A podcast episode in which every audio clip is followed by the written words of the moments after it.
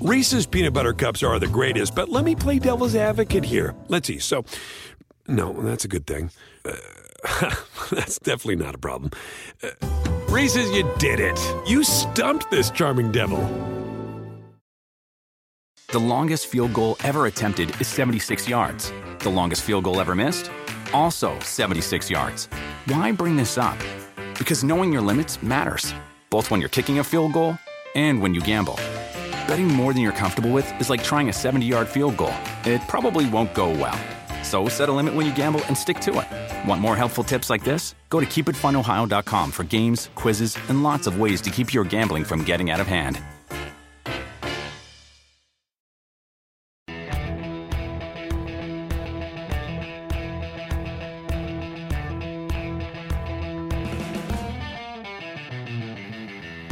Hello and welcome to the Roto World Baseball Podcast. In this episode, I'll chat with Stephen Nesbitt of the Pittsburgh Post Gazette about the Pirates. It's part of a 30 episode series of team by team check ins that my co host DJ Short and I started back in February. They'll run right up until the opening of the 2017 regular season, uh, which essentially means we have one week to go.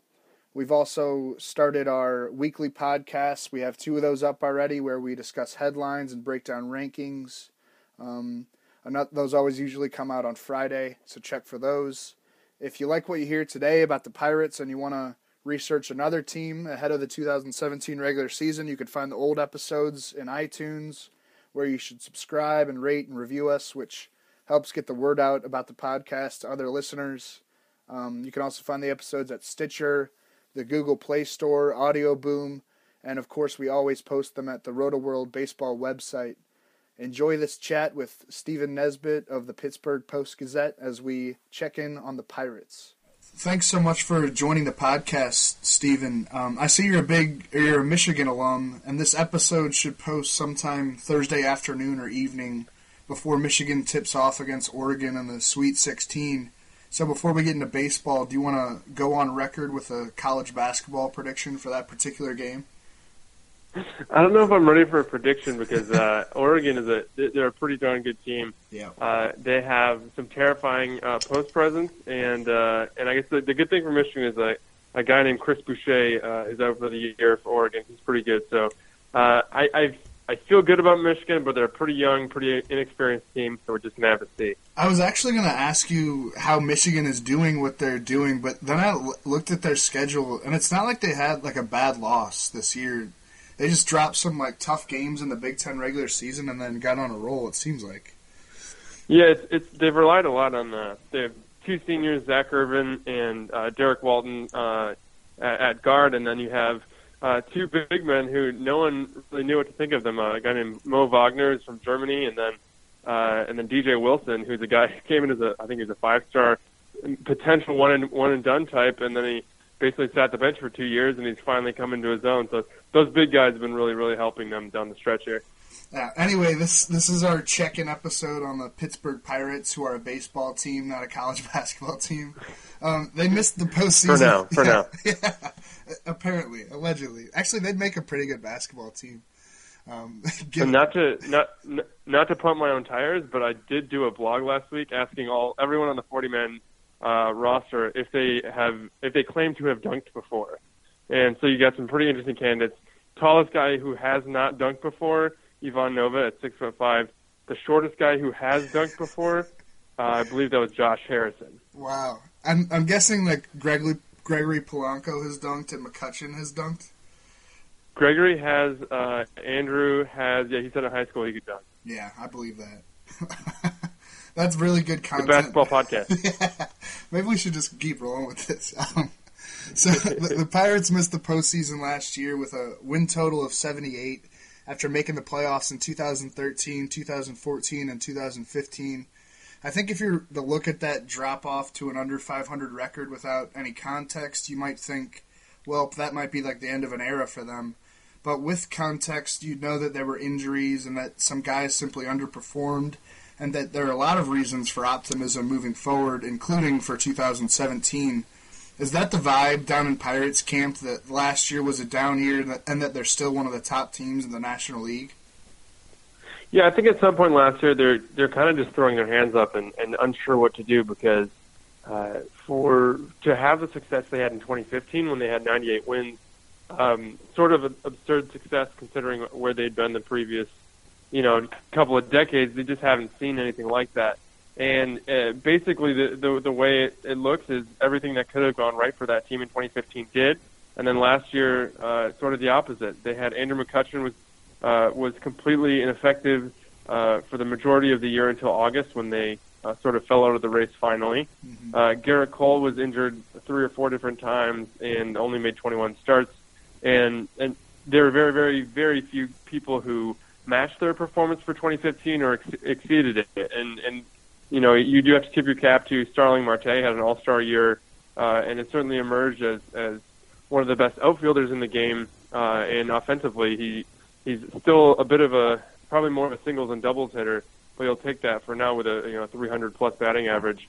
Uh, and Gregory Polanco had a great first half, and then uh, don't think I mentioned Jameson Taillon came into the major leagues and and did what every, everyone hoped he might do, and that's put in a you know give you a three something ERA in a half of the season and uh, and he he solidified as their you know number two guy probably with with Gerrit Cole and Ivan Nova this uh, this coming year.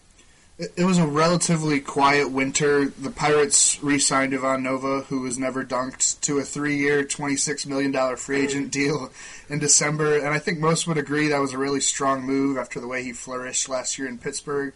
They also brought in reliever Daniel Hudson for two years, eleven million. We'll talk about him in a bit as it relates to the closer situation.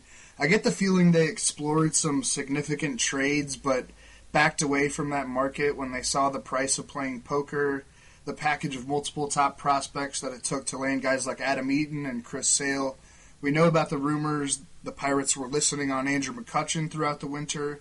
Do you also get that feeling that they would have liked to have been more involved in the trade market, and do you think they're going to try again in that regard this summer? Uh, I for the summer, absolutely. I think they will be involved. Uh, for the off season, honestly, I don't necessarily think so. I think the Pirates prefer to, to sort of see what they have before they make these big, big moves, and so they they feel they know what they have in Ivan Nova, so they brought him back. And, and as one person in the organization told me recently, is sort of the worst thing that could happen for them this off season was the rumors of the Quintana trade uh, that they were interested in, or you know, at least uh, pursuing that a little bit uh, because then then the fan base thinks that it's Quintana or bust, and then you resign Nova, basically taking Quintana off the t- table uh, and saving all of your prospects, and the fan base isn't happy because they wanted Quintana, and so uh, they're they're in a bit of a a tough spot there. Um, but other than that, they didn't lose a whole lot, right? They needed to yeah. find a middle of the ro- they needed to find a middle of the rotation starter.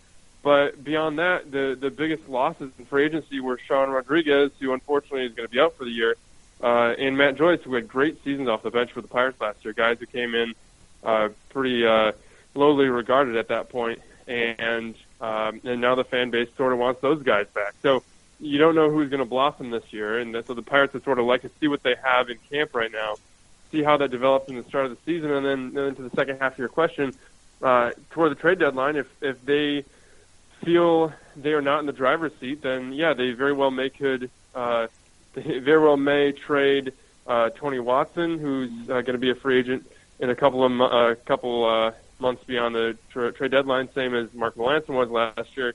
Uh, and they could trade Andrew McCutchen, who has an option year left next season, uh, if they feel like their best avenue to keep a playoff contending team on the field year in and year out is to trade him now and get more value for him fantasy baseball people always want to know as much as possible about closer situations. And with the Pirates, to me at least, it seems there's a little less certainty than you'll find with some other teams. Is it going to be Tony Watson out of the gate? He finished 2016 in that role, or do you think newcomer Daniel Hudson gets a shot, or is there someone else? And like, who's next in line?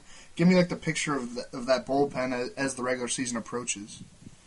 Yeah, the the the incumbent closer now is is Tony Watson, and he's going to start the season there. There's been no questions about that. Mm-hmm. Uh, the the question is how long they stick with him. He he's been for the last uh, handful of years one of the one of the very best left-handed relievers in the game. Uh, once he got put in the closer role last uh, August when when Mark Melancon was traded, he did have a couple stumbles. He had a really tough uh, stretch, maybe five uh, five outings or so, and his numbers ended up being, uh, you know, on the wrong side of three for the first time. His ERA for the first time uh, in several years. Uh, so uh, didn't uh, didn't kill them last year. He wasn't the reason that they they uh, didn't make the playoffs and they you know had a 20 game drop, uh, 20 win drop. But uh, they, it's someone to keep an eye on there. Now the thing is, you have to know about the Pirates. If you're a fantasy person, is that Clint Hurdle, the manager, does tend to stick with his guys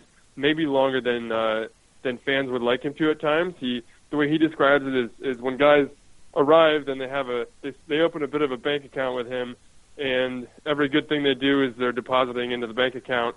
And just because just because at some point they take out, you know, they withdraw something, they have a couple bad outings, doesn't mean it's empty, right? Doesn't mean that you should pull the plug on the whole thing um, and, and you know put him out on the street. So uh, so Watson, I think, will have a bit of a leash and he'll be okay. And uh, and then to to the future, they have Daniel Hudson signed. Uh, he'll be with them again next year, and so he could be an option for closer, and he has experience doing that. Uh, and he's looking to get back on track after uh, it really was a you know a, about a month there in the middle of the summer last year that completely derailed his, all of his numbers. And uh, otherwise, he was a pretty effective pitcher. Now, of course, you can't ignore that for one month he was very, very, very bad. Yeah. Uh, so he's he's in camp and he's going to be one of their setup men. But the person you want to keep an eye on, and I don't know, if, I'll, I'll be honest, I don't actually play fantasy baseball. But if you're going to be in some sort of dynasty league or something like that, you have some keepers. Then Felipe Rivero, the left-hander they got in the Mark Melancon trade, is going to, uh, if I had to put money on it, going to be the Pirates closer uh, sooner than later, and probably not this year because I do think Watson will be all right in that role, uh, given his track record. But Felipe Rivero is a guy who uh, throws uh, harder than any left-hander except uh, Aroldis Chapman in the majors, and so he uh, he's going to be uh, an asset for them. He also has uh, an absolutely devilish uh, changeup, and he uses it a lot, and it's uh, and it's it's it's a little weird seeing a lefty throw probably 86 or 87, and that's his changeup, but uh, it's got action on it, and it's a very very effective pitch. He's a strikeout machine, uh, so he's a guy that you're going to want to watch. And as of me speaking uh, on whatever day this is, Wednesday, uh, I believe he still has not walked a guy in spring training. So Rivero is going to be a guy you should look out for. That's good stuff. Um, Andrew McCutchen was something close to a top tier fantasy outfielder for going on five years between 2010 and 2014, but his stolen base numbers have really fallen off over the last two years. And then his batting average and OPS took a big dip in 2016. You're probably tired of the topic as a whole at this point, so let's just zero in on the stolen bases. Um, do you think there's any hope of a resurgence in that department? Has he talked about feeling more spry this spring? He's only 30 years old after all, and as a new 30 year old myself, I have to say I've never felt better. but, no, that's a lie. But but has, has, he, has he talked about maybe stealing more? I mean, six stolen bases last year in 13 attempts. Yeah, it really is pretty pretty crazy. You pair that with his his uh, outfield defense and the decline in his Yeah. range, and and uh, it's you know for people who loved watching uh, him and his most athletic, it's a bit of a surprise because you don't think he should be through his prime now. And of course, that's what everyone is trying to figure out. That's why the why the sense of urgency this offseason uh, with potentially trading him is what is his value, and, and maybe that's why they weren't getting exactly what they wanted in offers. Because when Andrew McCutchen is at his best, you could trade him for just about everything with two years left on his contract. So, uh, to your question, stolen base numbers, I don't imagine they're going to improve too much. Uh, I don't think that's a big part of his game at this point. Now, he would disagree with me on that, but um, what he has admitted is he had said to, to a couple of reporters here that uh, last season, being you know discouraged and a little bit disheartened by how little he was getting on base, he was hesitant to run because he didn't want to run into outs and take himself off the bases once again uh, for Gregory Polanco or Starling Marte or whoever happened to be behind him. Um, uh, that is what he's saying at this point. He didn't say that last year, but I suppose with perspective, maybe maybe that's uh, that is the case that he just wasn't really confident in his base running and, and didn't want to let the team down further beyond his 241 uh, average, I think it was through July, and he just, you know, if you're not getting on base very often, Yeah. like you're used to, you just don't want to run into outs. Uh, so, so I mean, that could be that's a decent argument there. And so, uh, and so, let's say his mindset's right. He's back to batting 300. He's back to 800 plus OPS. Uh, that's fantastic. Uh, he's going to be great for fantasy, but I don't think the the stolen bases probably are going to be a huge part of his game. Uh, speed is there in bursts, but I, I don't necessarily think uh, that's going to be one of his uh, five tools going forward too long, too much longer. I, I track and write about player news on a daily basis, but I don't feel a, I have a very good grasp on the status of Jung Ho Kang with you know just about ten days to go until the start of the regular season. So finally, a shorter question: What is the latest you've heard on him? Yeah, I mean, I'm not sure the Pirates have a good grasp on what's happening either. The, the latest we have heard is Yonhap News Agency over in South Korea has reported he is a, appealing the uh, the sentence that he was given. It was a fine in a an eight month suspended sentence, suspended for two years. Uh, if he um, if he is you know has good behavior for two years, uh, he's not going to have to serve the, that eight month sentence. Uh, but uh, for those of you who haven't paid too much attention, he was arrested for his third DUI since 2009 in Seoul, South Korea, and he currently is waiting for his visa to come through for the United States. Uh, he, uh, it sounds like, and I'm saying that because we just don't have a lot of information from that side of things. He applied for it once, and because the trial had not yet occurred, he wasn't, you know, the U.S. didn't grant that visa, and so they're they're refiling and they're still waiting. And I really honestly have no clue how long this could take. Yeah. But he is on the restricted list. That's the news. Uh, they placed him on the restricted list, which means once he starts missing regular season days, he won't be paid. He does not take up a 40-man spot, does not take up a 25-man spot. Uh, so the Pirates have, have room to play with. That means David Freese will be their everyday first base, uh, third baseman to start the season, assuming Jung Ho didn't just arrive this instant and get ready and you know within 10 days uh, be ready for opening day. Very unlikely. They're going to have him report to Bradenton in Florida, and he's going to have a modified spring training whenever he does arrive. And we'll just have to wait and hear what the news is when he you know when he finally will be able to come and get that visa. Let's talk a little bit about Gerrit Cole, who was one of the best pitchers in baseball in 2015, finishing fourth in the NL Cy Young voting. But he battled elbow problems last year and was limited to 116 innings with fairly mediocre stats. There's also a history of some shoulder and lat problems. How is Gerrit Cole looking this spring as his fantasy owners pray for a bounce back?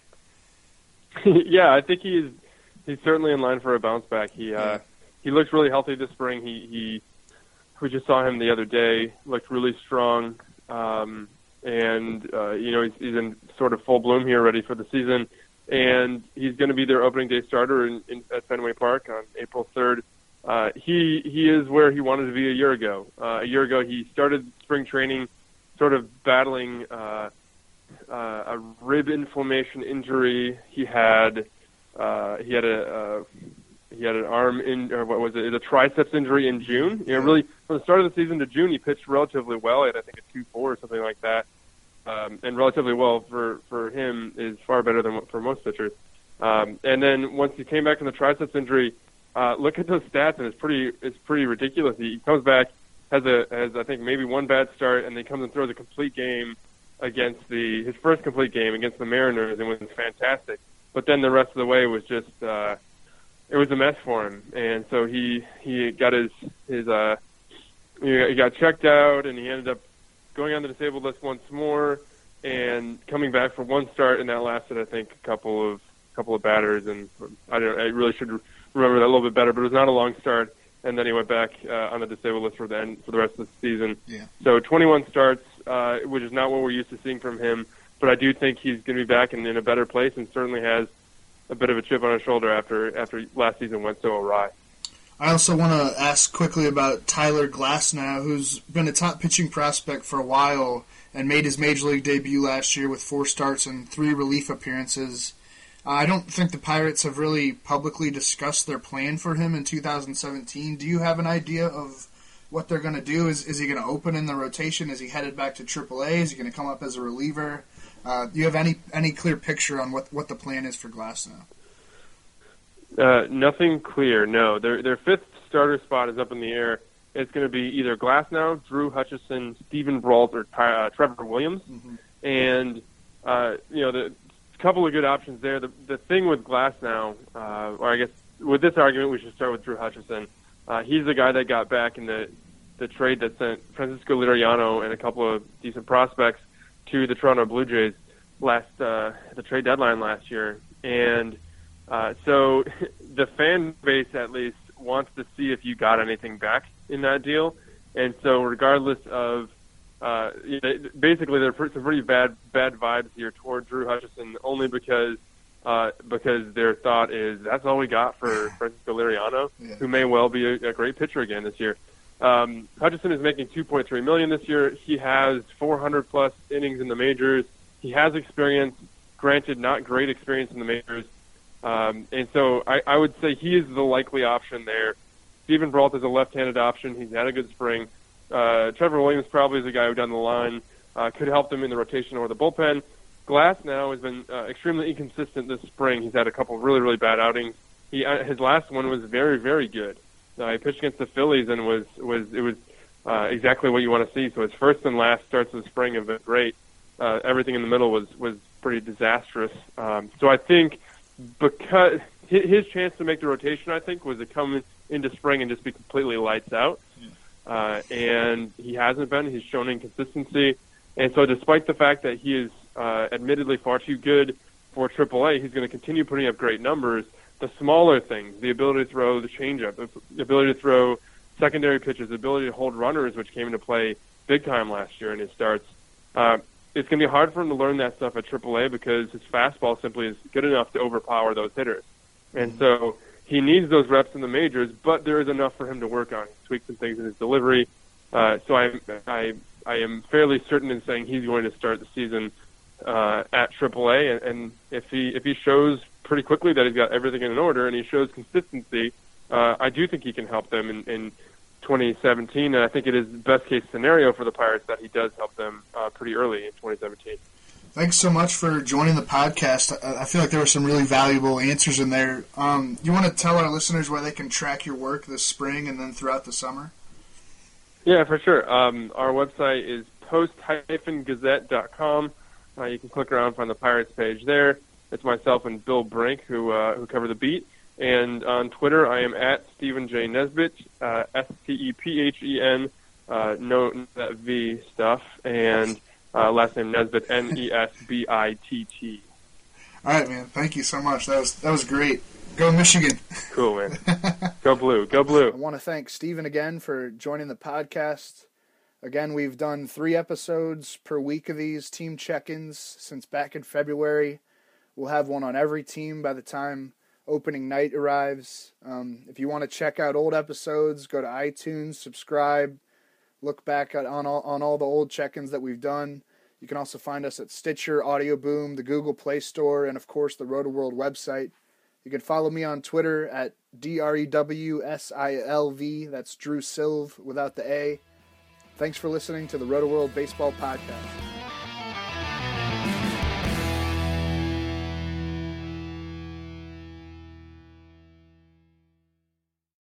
The longest field goal ever attempted is 76 yards. The longest field goal ever missed? Also 76 yards. Why bring this up? Because knowing your limits matters, both when you're kicking a field goal and when you gamble. Betting more than you're comfortable with is like trying a 70 yard field goal, it probably won't go well. So set a limit when you gamble and stick to it. Want more helpful tips like this? Go to keepitfunohio.com for games, quizzes, and lots of ways to keep your gambling from getting out of hand. Angie's list is now Angie, and we've heard a lot of theories about why. I thought it was an eco move. Fewer words, less paper. No, it was so you could say it faster. No, it's to be more iconic. Must be a tech thing. But those aren't quite right. It's because now you can compare upfront prices, book a service instantly, and even get your project handled from start to finish. Sounds easy. It is, and it makes us so much more than just a list. Get started at Angie.com. That's A N G I, or download the app today.